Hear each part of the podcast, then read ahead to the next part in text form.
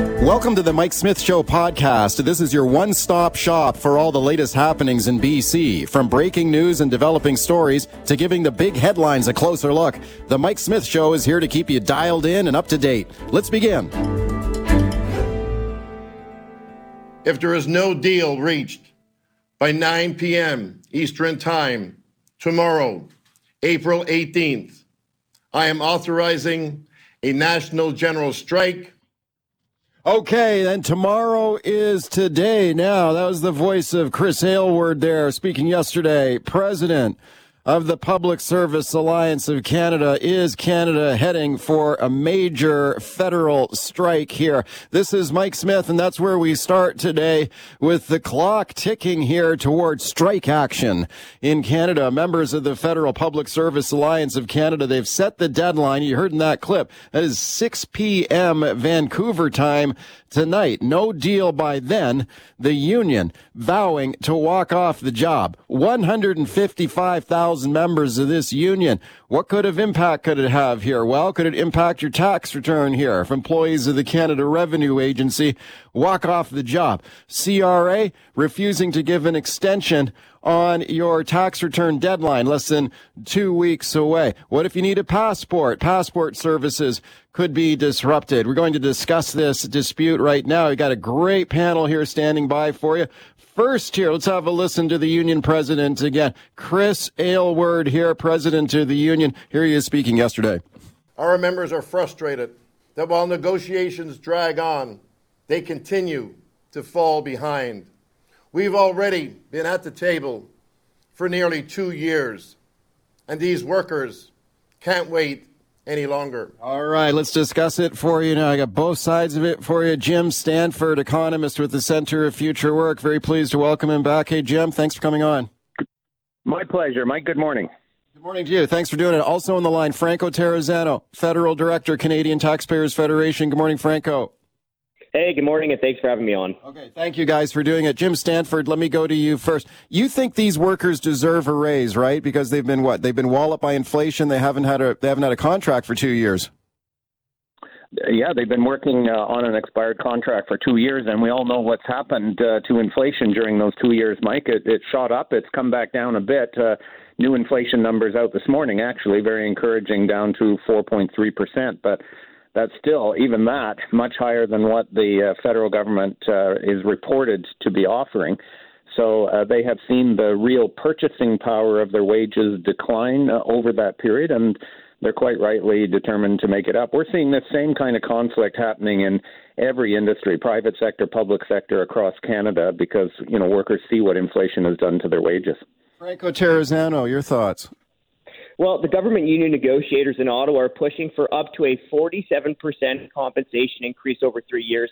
That number was confirmed by the Public Interest Commission. It'll cost taxpayers $9.3 billion. So we're talking about billions of dollars in higher pay and benefits, all paid for by the taxpayers who are worried about the price of gas, worried about losing their homes, and are now going to be slapped with a big tax bill to pay for bureaucrats who essentially all got pay raises over the last couple years, where the average compensation with pay, pensions, pay time off, shift premiums is about $125,000 a year on average in the federal government employment. And now they're pushing for pay and benefits that are much more lucrative than what the vast majority of ordinary taxpayers will ever have and now are being forced to pay for. Okay, I thought the union said they were asking for a 4.5% raise. Where does the 47% come from? Well, that's wages, Mike, but you also have to look at all the other different types of benefits. And let me just give you some examples of the benefits that the PSAC government union negotiators are pushing for. They want more money to work past 4 p.m. And this is admin and program administrative services. So if you're working an office job, and you want your boss to pay more for you to work past 4 p.m., I think you're going to get laughed out of the office. But the union is also pushing for taxpayer funded contributions into its so called social justice fund to advocate on different policies, to send members to climate conferences in Madrid or in Cancun, to advocate for higher business taxes.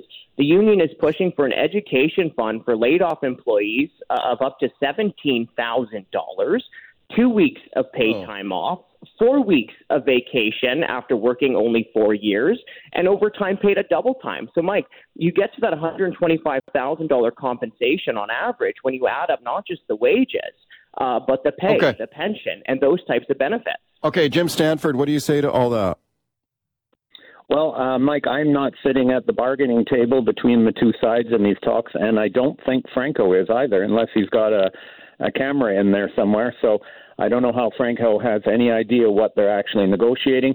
The government said uh, uh, yesterday, and, and the union, they were apart on three things wages, job security, and some new language around remote work. Uh, this will be, I think, an interesting test case on the remote work issue. You know, in, in many industries, again, private sector as well as public sector, people worked from home during the pandemic as they had to. And now the issue is, you know, under what conditions uh, are we going to go back to normal workplaces or will people have the right to work uh, hybrid, you know, two days a week or Doesn't something the- like that? Those are the things that are talking. So this big wish list that Franco is losing sleep over, I don't think has any relevance to where they're at right now as the deadline approaches. Doesn't the doesn't the employer though have the right to say they want your they want your butt back in the office?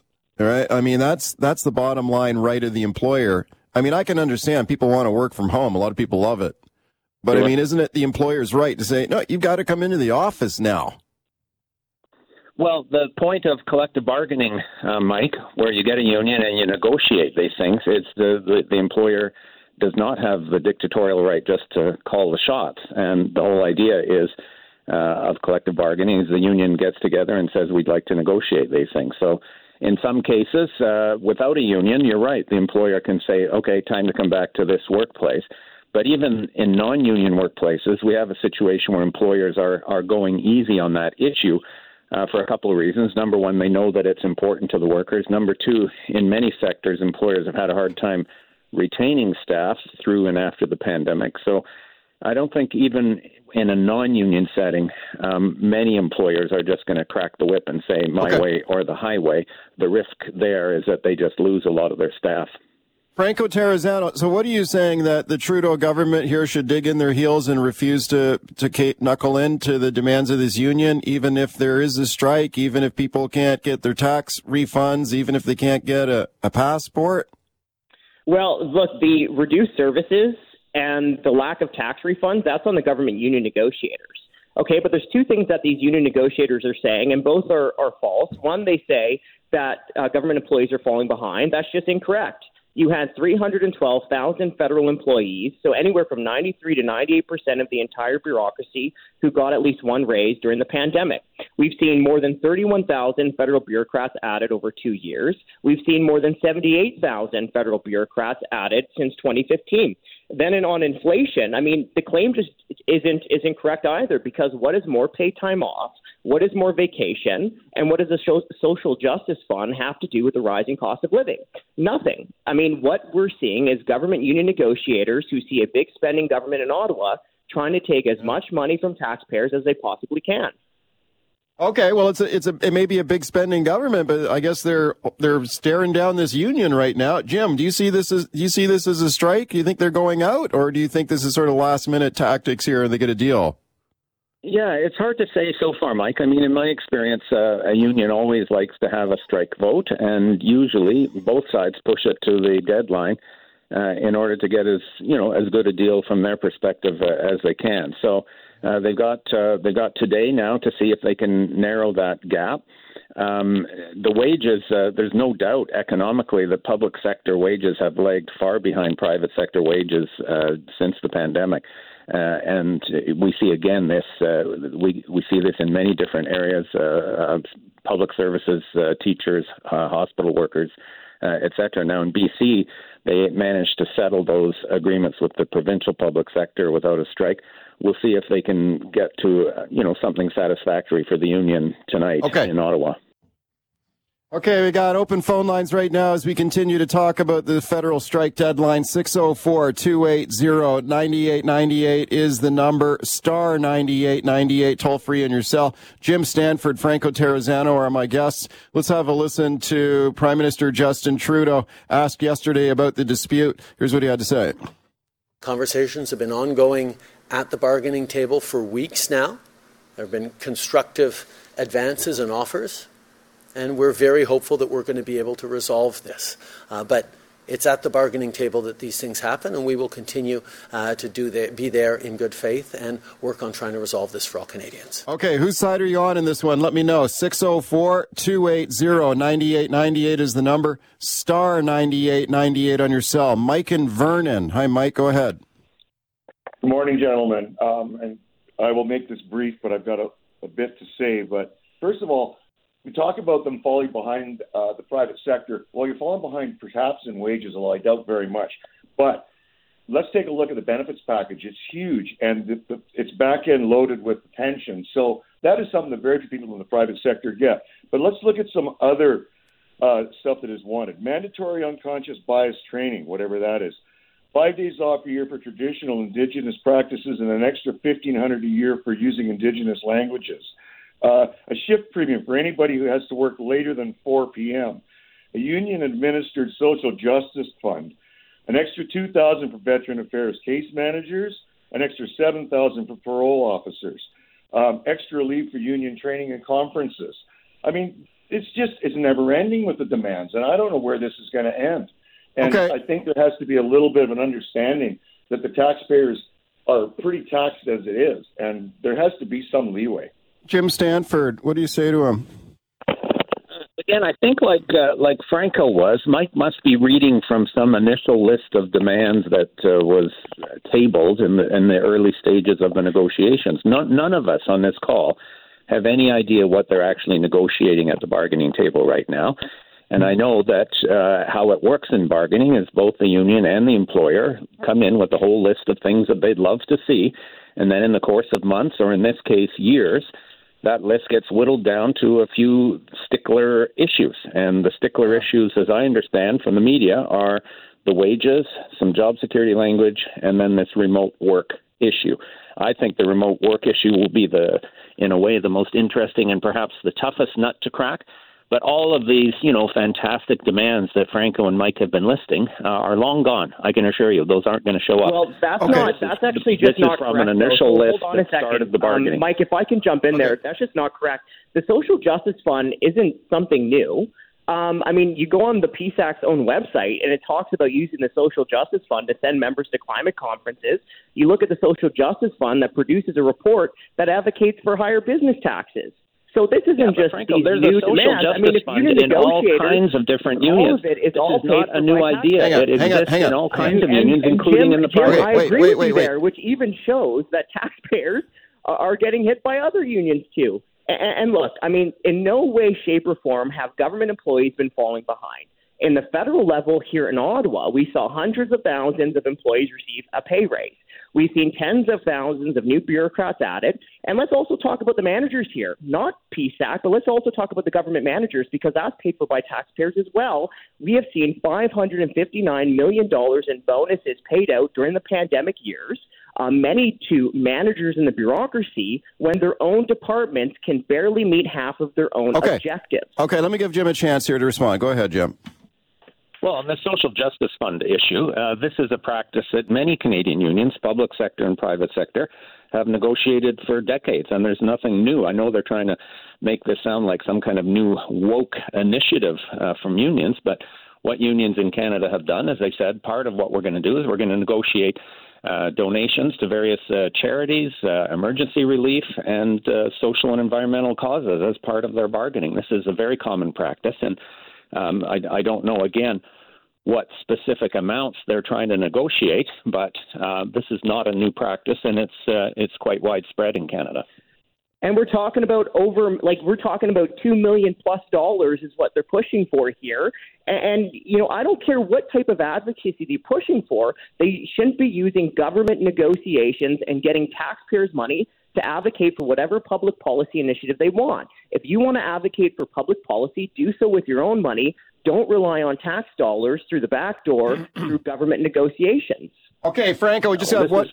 Go ahead, go ahead, Jim. We've got a minute left here. No, uh, I was just going to say it's all part of the compensation envelope that the unions negotiate. Two million dollars, Franco, across 135,000 workers is not very much uh, at all. And they understand, the union understands, this comes out of the overall pie that they can negotiate. So ultimately, it's the union members who are saying collectively, we're going to give a little bit of our compensation that we negotiate to these various causes because the union believes uh, in in building a, a, more inclusive society and a better okay. environment. This is a positive thing. Okay, gentlemen, I, mean, I want to thank two million oh, oh. dollars isn't that much money, but that's money coming from taxpayers who are struggling, who have lost a job, maybe taken a pay cut, or maybe even worried about losing their business as thank a you. possible recession looms. Thank you guys for a good discussion. I appreciate it. Jim Stanford, Center for Future Work, Franco Terrazzano, Canadian Taxpayers. All right, here we go now with no fault auto insurance in British Columbia. That's now the law of the land in BC. How is no fault insurance working out so far? Well, for most drivers, if you've not been involved in a collision, you haven't had to deal with ICBC lately. I think a lot of people would say well, it seems to be working out okay, especially since ICBC premiums were reduced after they introduced no fault insurance. But what if you are involved in a crash? What if you are injured in an accident? How's that working out for you? What if you're involved in a crash that is completely not your fault and you end up getting whacked in the wallet anyway? Now, that's what a Vancouver Island family say happened to them. Jonathan Tranfield, he's a landscaper on the island his wife, Angela Murray, they were in their truck, their business truck. They run for their landscaping company. And they were involved in a, a crash with another vehicle. Turned out the other vehicle was stolen. I've got Michael Mulligan standing by. Have a listen to Tranfield here describing what happened. And you'll also hear the voice here of CHEK News reporter Kendall Hansen. Have a listen. The vehicle straightened out then hit the throttle again one more time, and then ended up shifting completely sideways, and we hit him in the driver's door. A BC ambulance was close, and paramedics tended to the family while they noticed the other driver walk away and start hitchhiking. It turned out the truck was stolen. Okay, then uh, Tranfield goes on to describe how ICBC supplied him with a replacement truck while his own vehicle was repaired. He said the truck was not appropriate to run his business. Have a listen. I need a three quarter ton to a one ton truck. This one's not capable for a lot of the stuff I need to do for my business. Okay, have a listen to what his wife has to say here. Angela Murray saying, like, look, you know, we're the victims here, and yet how did how did we end up getting hurt here in this thing by ICBC? Have a listen to what she says here. We were hit by an intoxicated person in a stolen vehicle with our kids in the car and you're telling me we have no coverage and we owe a thousand dollars like that. I just don't understand. All right, let's discuss now with my guest, Michael Mulligan. Michael's a personal injury lawyer. I'm very pleased to welcome him back. He practices in Victoria. Mike, thanks for coming on again today. Hey, thanks so much for having me. Okay, Michael, before we d- dig into the, some of the aspects of this case here, no fault auto insurance here. Could you give me kind of a thumbnail sort of definition of how this is how this works? When you if you're sure. let's say you're involved in a crash and it's not it, it doesn't matter whose fault it is anymore, right? Uh, that's essentially right. So before the no fault was brought in uh, in 2021, uh, back when people were responsible for their actions, uh, if you caused a uh, car accident and damaged somebody's property or hurt them, uh, you could be sued. And the principle there would be that uh, if you were at fault for something, you would be you or your insurance company ultimately would wind up having to pay the person to put them back in the position they would have been in but for the accident, right? That was the watchword. It would be compensate somebody. With no fault, uh, the idea is that you can no longer sue somebody who's careless and damages your property or injures you. And so your only recourse uh, is to go uh, you know, cap in hand to ICBC to make a claim against your own insurance, right? And the idea is that uh, if we don't spend money sorting out who's responsible for the accident, and you can't sue somebody, that will save some money. And, and that's true. You pay less for your insurance, but yeah, as the family's finding out, you also get less.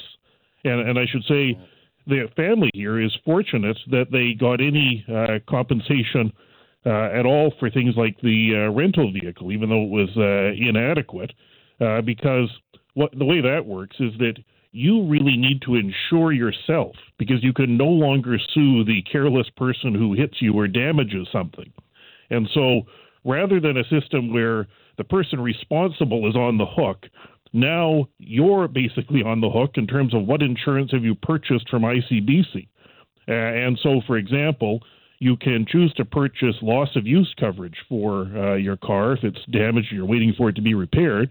This family happily had that. If they didn't have it, they would have received nothing for that, and they would have just had to wait to see whether and how long it took for their car to be fixed. And the idea is that the thief who hit them driving carelessly would yeah. get the same benefits as they would. Uh, yeah. And so the the general watchword is rather than uh, the other person, person responsible, having to pay. It's uh, now uh, we've done away with that, uh, and you're left with uh, whatever first-party insurance you've purchased from ICBC. What would you say? I remember when David Eby, when he was the cabinet minister responsible for these big changes here in auto insurance, he said, "Look, you know, we're giving, we're giving our customers, our ICBC customers, we're doing them a big favor here because we're going to save a lot of money. We're going to cut the lawyers out of the, the middleman lawyers out of a lot of these cases here." You know, you can still sue if there is criminal negligence involved, if you're injured by a drunk driver, for example, you can still sue, the government says, but in the vast majority of these collisions, no fault. Forget about all these expensive lawsuits. Let's cut the lawyers out of it. We're going to make sure you get the treatment and care you deserve and need if you're injured in a crash, and it's going to cost you a lot less money in your insurance. What what is wrong with that argument, in your opinion? Uh, well, it, it, certainly is cheaper. That that's true. Yeah. Uh, and if you have complete faith uh, that uh, ICBC will just choose to treat you in a, a fair fashion, uh, then you need not have a system where there could be any recourse to go to a, a judge to have that uh, decision uh, reviewed. So if you're comfortable with that, it's certainly cheaper, right? If you don't spend any money figuring out who's responsible. and another change that was made is that people used to get uh, compensation for like the injury they might suffer, pain and suffering, right? You might have heard of that. Right. Sure. Uh, that's all gone. Uh, and so, for example, this family was hit by the uh, uh, thief who left, uh, and they're apparently going off to, you know, get physiotherapy and various things. They'll get their physiotherapy bills paid, but that's about it. Um, and so, one of the challenges or one of the problems with this no fault scheme is that the uh, the legal system generally accords with what people would think would be fair, right? That's sort of the common law developed over a long period of time in accordance with broad sort of societal views of, well, what's fair, right? For example, that idea that if somebody's careless and damages your property or hurts you, they should have to fix that, right? And put you back where you would have been uh, before. Sure. This runs counter to some of those sort of core, you know, sort of values of fairness the idea that the careless car thief would get the same benefits as the innocent family who gets hit just doesn't seem to accord with principles of fairness, and it doesn't. Uh, but it is cheaper, uh, and yeah. so people like cheap things. And I can tell you, anyone who's sort of uh, familiar with how the system works, uh, as I am, would be you know, I would advise you strongly to get your own disability coverage so that you don't wind up at the mercy of ICBC if, God forbid, you're seriously injured in a car accident. Right. Uh, because that's what you will wind up. Uh, that's the position you will wind up in uh, if you are seriously hurt. And so you should think carefully about that, particularly if you're somebody who has, you know, responsibilities for family or others. Right. You're working. Uh, you don't want to find yourself in a position where you are at the complete mercy of ICBC uh, and their decisions without a, a, meaningful and independent mechanism to review them. Have, uh, have you have, heard? You have you heard? Money. Have you heard from anyone who? Any clients or other people who've come to you for advice or assistance, people who have been injured in a car collision, in an auto accident, and they're not satisfied with the the care and treatment and response they're getting from ICBC because the way the government had described no fault insurance was that if you are injured in a crash, the the ICBC will be there for you with everything you need to recover from your injuries. This is what they call the enhanced care model. Millions and millions of dollars available for therapies and treatment. How is that working out? Like when you when people come to you for help, what are they telling you? What are you, what kind of stories are you hearing? Sure. Well, I don't think I can think of a better uh, government speak euphemism than enhanced care. Uh, it's no such thing. Uh, the prior to uh, the no fault system being implemented, for example, in this fact pattern, right, with this family, yeah. uh, they would have been they would have been able to get complete recovery to put themselves back in the position they would have been in, but for the careless thief crashing into them. Uh, they wouldn't have had, I think in this case, a $1,000 deductible for their rental car, which they were very fortunate to get at all. And that's only because they happened to have purchased that kind of rental car uh, replacement car insurance themselves. If they hadn't, they would have got nothing at all. Um, and uh, the the system is in no way enhancing the care that these people are getting. I should say, for one group, it is enhanced. For the careless people like the thief, their care and benefits are better uh, because they would, of course, had no one to sue. They caused the accident. He's responsible for it. The guy apparently was drunk, hit the car, and then took off hitchhiking, never to be found, not charged with anything because he's never been located. That person would get enhanced care under the no fault scheme because they would get the same care as the family that he hit. Uh, right. We used to have the system called Part 7 benefits, which would provide some sort of basic uh, medical care and so on for the even though the person's responsible for the accident. And so for the careless drunken thief, their care is enhanced. For okay. the innocent family who gets hurt, their care has been uh, reduced very substantially, as we've seen in this particular case. So that's what we've done when we get rid of the concept of fault and everyone's just in a land of uh, la la land of uh, no fault, which is what we have now. All right, my guest is Michael Mulligan. We continue talking about no fault auto insurance. Lots of phone calls here. Terry in Coquitlam. Hi, Terry. Go ahead. Hi.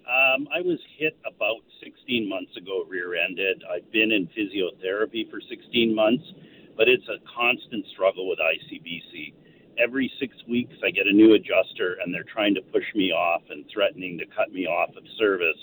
Um, I finally got a private MRI because I couldn't get into the system, and uh, I've discovered I've got uh, compressed discs, leaking discs. I've got quite a severe amount of damage, and I'm still fighting ICBC just to keep up with my physio.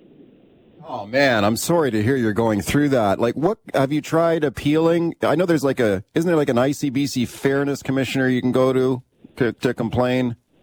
I haven't had to get to that point yet because I keep yeah. fending them off uh, with uh, phrases like, you know, you're bullying me, you're making me feel uncomfortable, things of that nature. But I mean, like I say, every six weeks it's a brand new uh, person, and the uh, saga starts all over again. Wow. Wow. Okay. Th- thank you for sharing that story. And I, I wish you a full and complete recovery. Michael Mulligan, what do you think of that?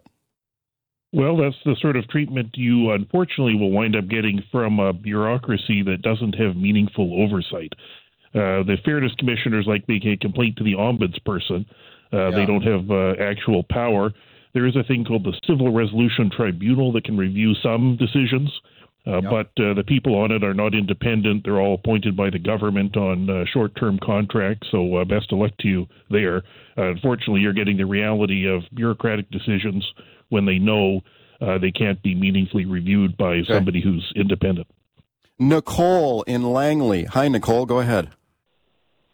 Hi there. Thanks for taking my call. I have to say, like, my heart is just pounding just listening to these stories. It is absolutely infuriating. When you go in, when you're in an accident um, and and you're traumatized to whatever severity, and then you have to deal and literally fight for absolutely everything through ICBC, and, and, and it's government regulated. I mean, we yeah they say that we're paying less for our insurance now, but actually we're yeah. not because now we have to make sure that we have things like the the replacement insurance, that we have disability insurance, that we have to go through all this stuff. So who actually is is saving any money here? You're not saving money on your time. There's absolutely no recourse. All you have to do is go to ICBC. They hold all the cards.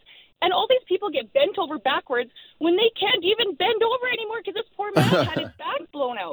yeah, I mean, it, yeah. It's crazy why don't we bring in private insurance, make ICBC competitive, make make them sure that they have coverages that are acceptable to a wide range of people instead of just saying, yeah, no, this is all we offer, and then if you want something more, pay for it. Yeah, okay. pay for it, and if you pay for it, you still have to fight for it anyways to even get it. It's crazy. Thank you, Nicole, for the call. Michael, we just have a minute left here. Your thoughts? Sure. Well, that's what you get from a government monopoly. Uh, I should say one of the big advocates for this monopoly no fault system, which is really what it is, you can't go to another insurer, was the uh, ICBC union. Uh, they were big proponents of it. Uh, they were were very concerned about the risk of the possibility of competition because it would do away, they said, with the possibility of thousands of jobs. Uh, so that's uh, in part the motivation, along with uh, you know you get less, but it costs less. So that seemed short term popular. So this is what we've got. Michael, thank you for coming on the show today. I appreciate it. Always a pleasure. Have a great Yeah, day. yeah, you bet. Drive Thank safely. you. Okay, we're getting Jesse Brown up on the line to get his take on the fight between Twitter and the CBC. Let's take a couple of phone calls here. Michael and Langley. Hi, Michael. What do you think of all this? Hey, good morning, Mike. Yeah, I'm calling in. I mean, conservatives are spot on. The CBC's the least relevant network in Canada. It's the least watched. What do they have besides hockey and one good show every two years, or pardon me, 10 years? I mean, I watch more PBS than CBC, and I think most Canadians do, and it really should morph into something like PBS in the state because right now it's just not a relevant station. Okay, thank you for that. Well, we'll see what happens here. The politics is, is going to be interesting to, to watch here. Let's check in with Jesse Brown now, the publisher and editor in chief of CanadaLand.com. Very pleased to welcome him. Jesse, thanks a lot for coming on. Yeah, thanks for having me. Hey, you bet, Jesse. Thank you for doing it. What do you think about Twitter, uh, the CBC effectively quitting Twitter over this? Do you think that's a, a good move? No, I think it's it's pretty stupid. Uh, I mean, just if you look at their mandate, CBC uh, is obligated to provide Canadians with its content and, and most importantly, its news where Canadians want to get it. And millions of Canadians use Twitter. Whatever we want to say about Twitter, and whatever Twitter management's you know foolish uh, you know inclination under Elon Musk, if they're picking a fight with CBC, it doesn't mean CBC has to have that fight. We still have millions of Canadians going to Twitter to get their news, and for CBC to take their ball and go home, uh, who loses and who wins in that scenario? It's it's the Canadian newsreader, it's the public that pays for the CBC that loses. Yeah, the same thought occurred to me yesterday. I mean, I follow CBC on Twitter. I, I take a look at their news content and I often use Twitter to, to check out their stories. And now, now I guess those stories will not be there. So, I mean, do you think they should have just taken this one on the chin and just kept, kept on going, like kept putting their content up on Twitter anyway? I think so. Uh, you know, it, it's. I, I'm a news publisher. I have my misgivings about what's happening with Twitter. It's very obvious that Elon Musk doesn't like the media, doesn't like journalists, and is doing everything he can to make life hard for us. But it's not about me. It's not about my fight with Elon or Elon Musk's, you know, fight with with with with, uh, with journalism. Uh, it's it's you know my job is to get these stories to people who pay me and uh, to report them and my team to report them. So Yeah. yeah, I, I you know, and, and I also feel like they've fallen into a trap here. Um, CBC is supposed to be uh, not on anyone's side politically, and what we have happening, and it's pretty dangerous in Canada, is the Liberal Party is saying we are the saviors of journalism. We're funding journalism. We're standing up for journalism. And the Conservatives are saying, let's defund the CBC. The media is the enemy. Now, what we should be doing is saying, look, you two fight it out. We're here to tell the people what's going on. Uh, we're not we're not on anybody's side here. And instead, it's looking really clear like Trudeau is standing up for the CBC. He's also funding, uh, of course, the government funds the CBC and, and increasingly funds the rest of the media. And you've got Pierre Poilievre saying, defund the CBC and saying Elon Musk, let's slap a, a label on them. So it really feels like we've been drawn into a political, you know, mud fight. Yeah. Yeah. Hey, last question for you, Jesse. Do you think when Twitter puts this label on the CBC, government funded media, is that is that unfair, or do you think that that's just simply an, an accurate descriptor? I think it's being done for unfair and biased reasons. The implication is clear. Why this? Like, why isn't that on the National Post? Why isn't this on? Every, like, government funding goes to probably to your radio station. I would imagine at this point it goes to most media in Canada. So why is it going to the CBC? Yes, this is about uh, you know a, a vision that they are somehow you know uh, an enemy to certain interests.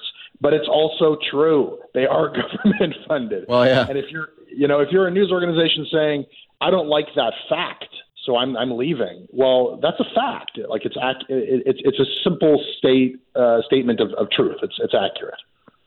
Jesse, thank you for coming on with your thoughts on it today. Yeah, thanks for having me. You bet. I appreciate it. Jesse Brown, their publisher and editor in chief of CanadaLand.com. Let's go back to your calls on the open line in this one here. Doug in Langley. Doug, what do you think? Hi, Mike. Thank, uh, thanks for taking my call. Um, I actually disagree with what your previous uh, guest just said. It's not accurate because if you look at the definition, the Twitter definition of government funded, yeah. it means that the government has input into the editorial content. Right. And that's not true at all. And, and frankly, CBC isn't government funded, it's publicly funded. That's a whole different Yeah. thing because if you take the the view that the government that, that Trudeau is controlling the, the CBC, then that means that Stephen Harper controlled the editorial content at CBC. Thank you for that. Yeah, no, if you have to look very closely at this and why CBC is upset. If you take a look at Twitter's official definition of this label, government funded media, this is what Twitter themselves say this means. That means that government may have, quoting directly from Twitter here now, government may have varying degrees of government involvement over editorial content. That's what Twitter is alleging. Interesting word may It says may have involvement in their editorial content, which of course the CBC denies. They say they're independent of government when it comes to their editorial. That's why they're upset. Ryan in Cloverdale. Ryan, what do you think? Hey, I think uh, there's a lot of overreaction to this whole thing. Uh, having a label on you of uh, government funded when it is true is perfectly fine. And like your other caller said, if uh, in regards to other parties being the ruling power in the future or in the past, they'd have to live with that tag as well. So Crimea River is not a big deal. I think this is a very strategic ploy on Pierre's part, which I think is kind of smart in a sense because we knew the Liberals would act up. Um, and it just makes them look bad with Bill C 11, I think it is. Um, And furthermore, in given current times, should we be funding a billion dollars towards media, whether it's CBC or other media outlets? That's a lot of money during current times where that could be going to a lot better things. If the NDP and the Liberals want that dental plan going through, how much of that billion dollars could fund that? Right? Thank you, Ryan. Thank you, Ryan. this? Thank you, Ryan, for the call. Well, we'll see if this is a smart move by Poilievre. I think it's quite interesting. Like, uh, obviously, there will be a lot of people who support defunding CBC, but what if you live in some small rural town that doesn't have a local radio station? That might be your only local radio news outlet there. Is he really going to defund that? That's why I'm starting to wonder if he would actually follow through on it if he does become prime minister. George in Abbotsford. Hi, George. What do you think? Good morning, Mike. Good show as always. Mike, as your previous callers stated, all they're doing is stating the truth to the Yeah. tune of $1 billion a year. And let me ask you this. Yeah. During the pandemic, hundreds of thousands of Canadians struggled, lost their jobs, etc. And yet, publicly reported and not defended by CBC was $25,000 bonuses Mm. for many, many, many of the CBC employees. Without government money, there would not have been those bonuses. Thank you, George, for the call. Well, this is an interesting showdown here politically now between Poilievre and Trudeau. That is for sure. Personally, I think the CBC just should have taken this one on the chin here. Just take the hit from Twitter and keep on providing the content on this Twitter platform. A lot of people get their news on Twitter and these other social media platforms. With Twitter, a lot of people are on there getting their news content. I know I check CBC on Twitter, so I think they should have kept just doing what they were doing. That's just my personal opinion on it.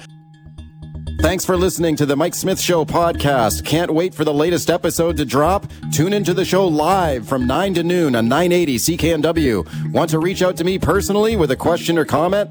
Send me an email, mike at cknw.com. Thanks again for listening.